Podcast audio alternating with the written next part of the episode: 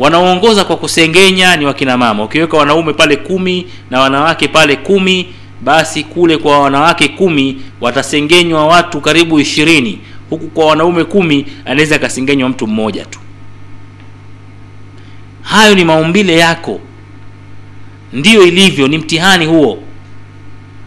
Unajua kabisa kwamba kusengenya imekatazwa ni kula nyama ya ndugu yako akiwa mfu lakini ukikaa unashindwa kujizuia. Ah inakuta imejitoka tu fulani ilikuwa hivi ikaenda vile ikatokea pale unajua yuko vile. Je unamfahamu nani wake? Sijui kitu gani kilitokea. Je ulimsikia alisemaje? Je ilikuwaje na yule? Nimemsikia fulani akisema hivi. Maneno mengi mengi yanazalishwa pale shetani amekaa pale anaku, ana, ana, ana, ana, anauendesha ulimi wako mpaka mwenyewe unakuwa ujitambui yote hiyo ni kusengenya. Utakula nyama za watu wangapi ukimaliza pale astaghfirullah astaghfirullah astaghfirullah. Tumesema lakini tumesengenya leo. Mungu atusamehe. Kiurahisi kabisa mungu atusamehe. Haki za watu ukishawavunjia watu heshima zao. Na saa ingine haya unayazungumza ni ya kusikia tu. Na mtume sallallahu alaihi wasallam inasema kwamba inamtosha kwa mtu kuitwa mwongo kuzungumza kila analolisikia inatosha kwa mtu kuitwa huyu ni mwongo kuwa anazungumza kila analolisikia. Wewe umelisikia tu fulani amekuja amesema umesikia fulani amesema kitu gani? Amesema hivi na hivi na hivi na hivi. Ala ndio ilivyo leo unatoka pale umesikia fulani amesema nini? Amesema hivi na hivi na huyo aliosema yuko mbali huko wala hajafanyiwa kwamba amesema kweli au sio kweli. Basi ile fulani kasema fulani kasema inakwenda kwa watu mia moja. Mlolongo msururu mrefu wa usengenyaji siku ya kiama watu wanaitwa kwamba ilitokea wapi? Ilitokea unakuta hata yule kwamba hakusema kumbe kuna mtu alizua tu yote hii inatokea kwa kina mama wa kiislamu. Haya ndio yatakayewaingizeni katika moto wa jahannam. Ndimi. Ulimi huu ni hatari sana. Tena unaweza kukuta alhamdulillah hawa wanaosema hivyo unaweza kukuta si kwamba ni, ni, ni wanawake majahili hawajui. La wanaweza kuwa wanajua sheria za dini. Wanajua mungu kasema nini lakini maumbili yakawashinda. Mtu tu akakaa labda kwa chuki zake akazua jambo la ajabu kamzulia mtu mwingine basi akashifike adhalilike afedheheke. Sasa hizi ni fitna kubwa ambazo wakina mama wa kiislamu mnashindwa kujizuia nazo. Kusengenya. Kupeleka maneno yasiokuwa na uhakika kwa wengine. Mtu anafunga kabisa safari mguu na njia mpaka kwa fulani.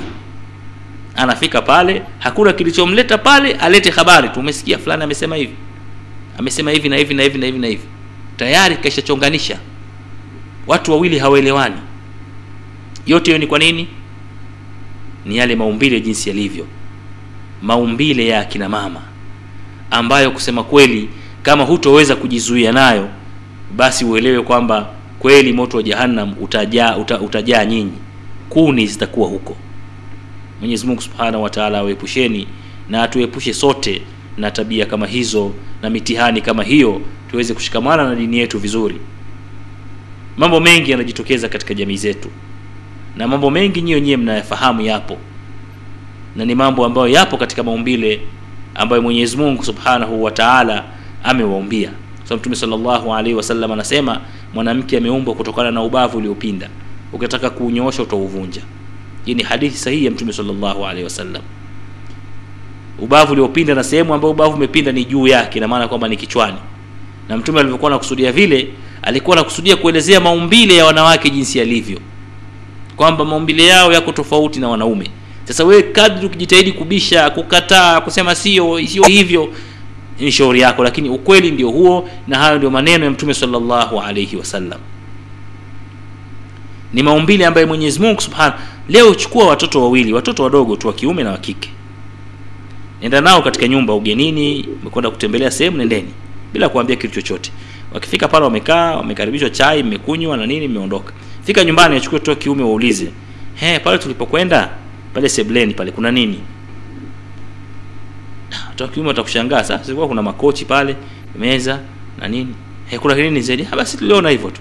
Sasa achukue binti zako mmoja wawili waulize he eti pale sebleni kuna nini? Sikiliza ni watoto wa kike hujawafundisha wala hujawafanyia nani yoyote hata kwambia pale hatakwambia kuna meza na viti kwa sababu ni vitu vinaonekana vipo.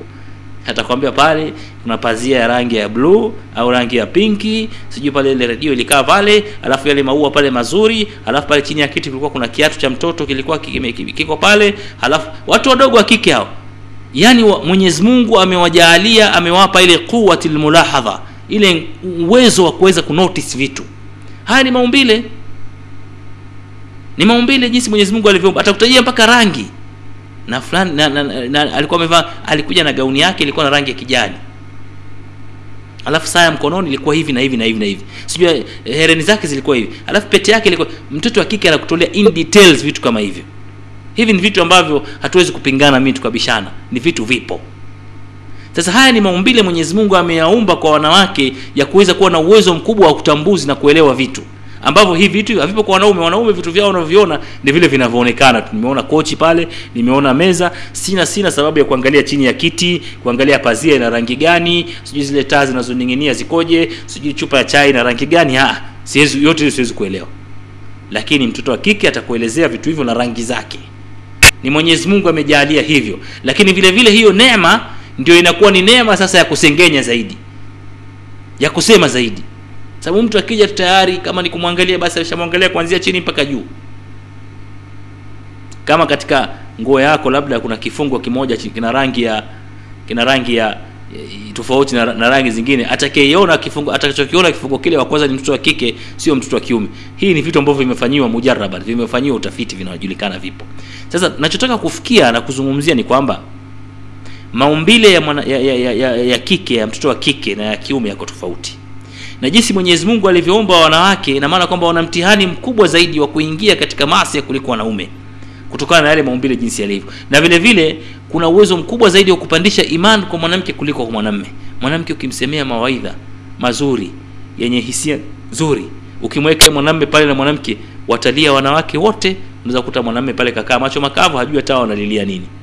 Kwa sababu gani? Nyoyo zao laini kwa hiyo kuna uwezekano wa kuathirika zaidi na kuna uwezekano yani kuathirika vizuri na kuathirika vibaya. Kwa hiyo ni vitu ambavyo kina mama wa kiislamu tunatakiwa tuvielewe. Inawezekana katika haya tuliyoyazungumza kuna mengine ambayo hamtapendezewa nayo. Taomba mnisamehe kwa sababu lengo na makusudio ni kuweza kufikisha yale ambayo yanatakikana ili tuweze kuwa karibu na safari ya kwenda peponi kuliko kuwa na safari ya kwenda motoni. Tujiepushe au tuweze kujiepusha na hii hadithi ya mtume sallallahu alaihi wasallam ambaye alionyeshwa kwamba watu wengi wa motoni watakuwa ni wanawake basi katika hao wengi watakokuwa wanawake msiwe nyinyi wakina mama wa kiislamu.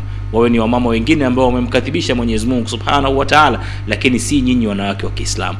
Muwe wengi mko peponi huku. Mko na waume zenu na watoto zenu kwa kujizuia na tabia ambazo zipo ambazo zinawezekana zikazuilika kwa kuweza kushikilia dini ya kiislamu. Hata kama kuna maudhi kuna kero kuna kebehi kuna mitihani tuweze kufata mifano mizuri kutoka kwa huyu mfanyakazi wa biasia ambaye alishikamana na uislamu wake akapoteza familia yake yote lakini akashikamana na mwenyezi mungu subhanahu wa au na asia mwenyewe ambaye vile vile aliweza kuacha neema zote alizokuwa akiishi nazo kuweza kujiokoa kutokana na nini? Na maisha ya firaun na udhalili ambao alikuwa akifanyiwa na firaun kwa kusema kwamba yeye ndio mungu wa watu wote wakati hakuwa mungu hakuwa kitu chochote. Kwa hiyo ndugu, ndugu zangu waislamu wote mlionisikiliza hususan wale akina mama wa kiislam dada zangu wadogo zangu bibi zangu haya ni mawaidha ambayo yanawahusu nyinyi kwa lengo la kuweza kuingiza imani katika nafsi zenu kujikurubisha zaidi na allah subhanahu wa taala kuzidisha kufanya mambo ambayo ni ya kheri kutoa sadaka kwa wingi kuweza kujizuia na ndimi zetu zisiweze kusengenya na kusema na, na, na, na, na kuchonganisha na kukebehi eh, tukaziachia ndimi zikatuingiza katika moto wa jahannam tukaacha viburi vyetu vikatupeleka katika moto wa jahannam. Tujitahidi kadri ya uwezo wetu kuwa tupo karibu kabisa na allah subhanahu wa ili mwenyezi subhanahu wa aweze kutuingiza katika pepo yake allahuma arina alhaqa haqa warzuqna itibaa waarina albatila batila warzuqna ijtinaban birahmatika ya arhamar rahimin wa sallallahu ala nabiyina muhammadin wa ala alihi wa sahbihi wasallam wassalamu alaikum wa rahmatullahi wa barakatuh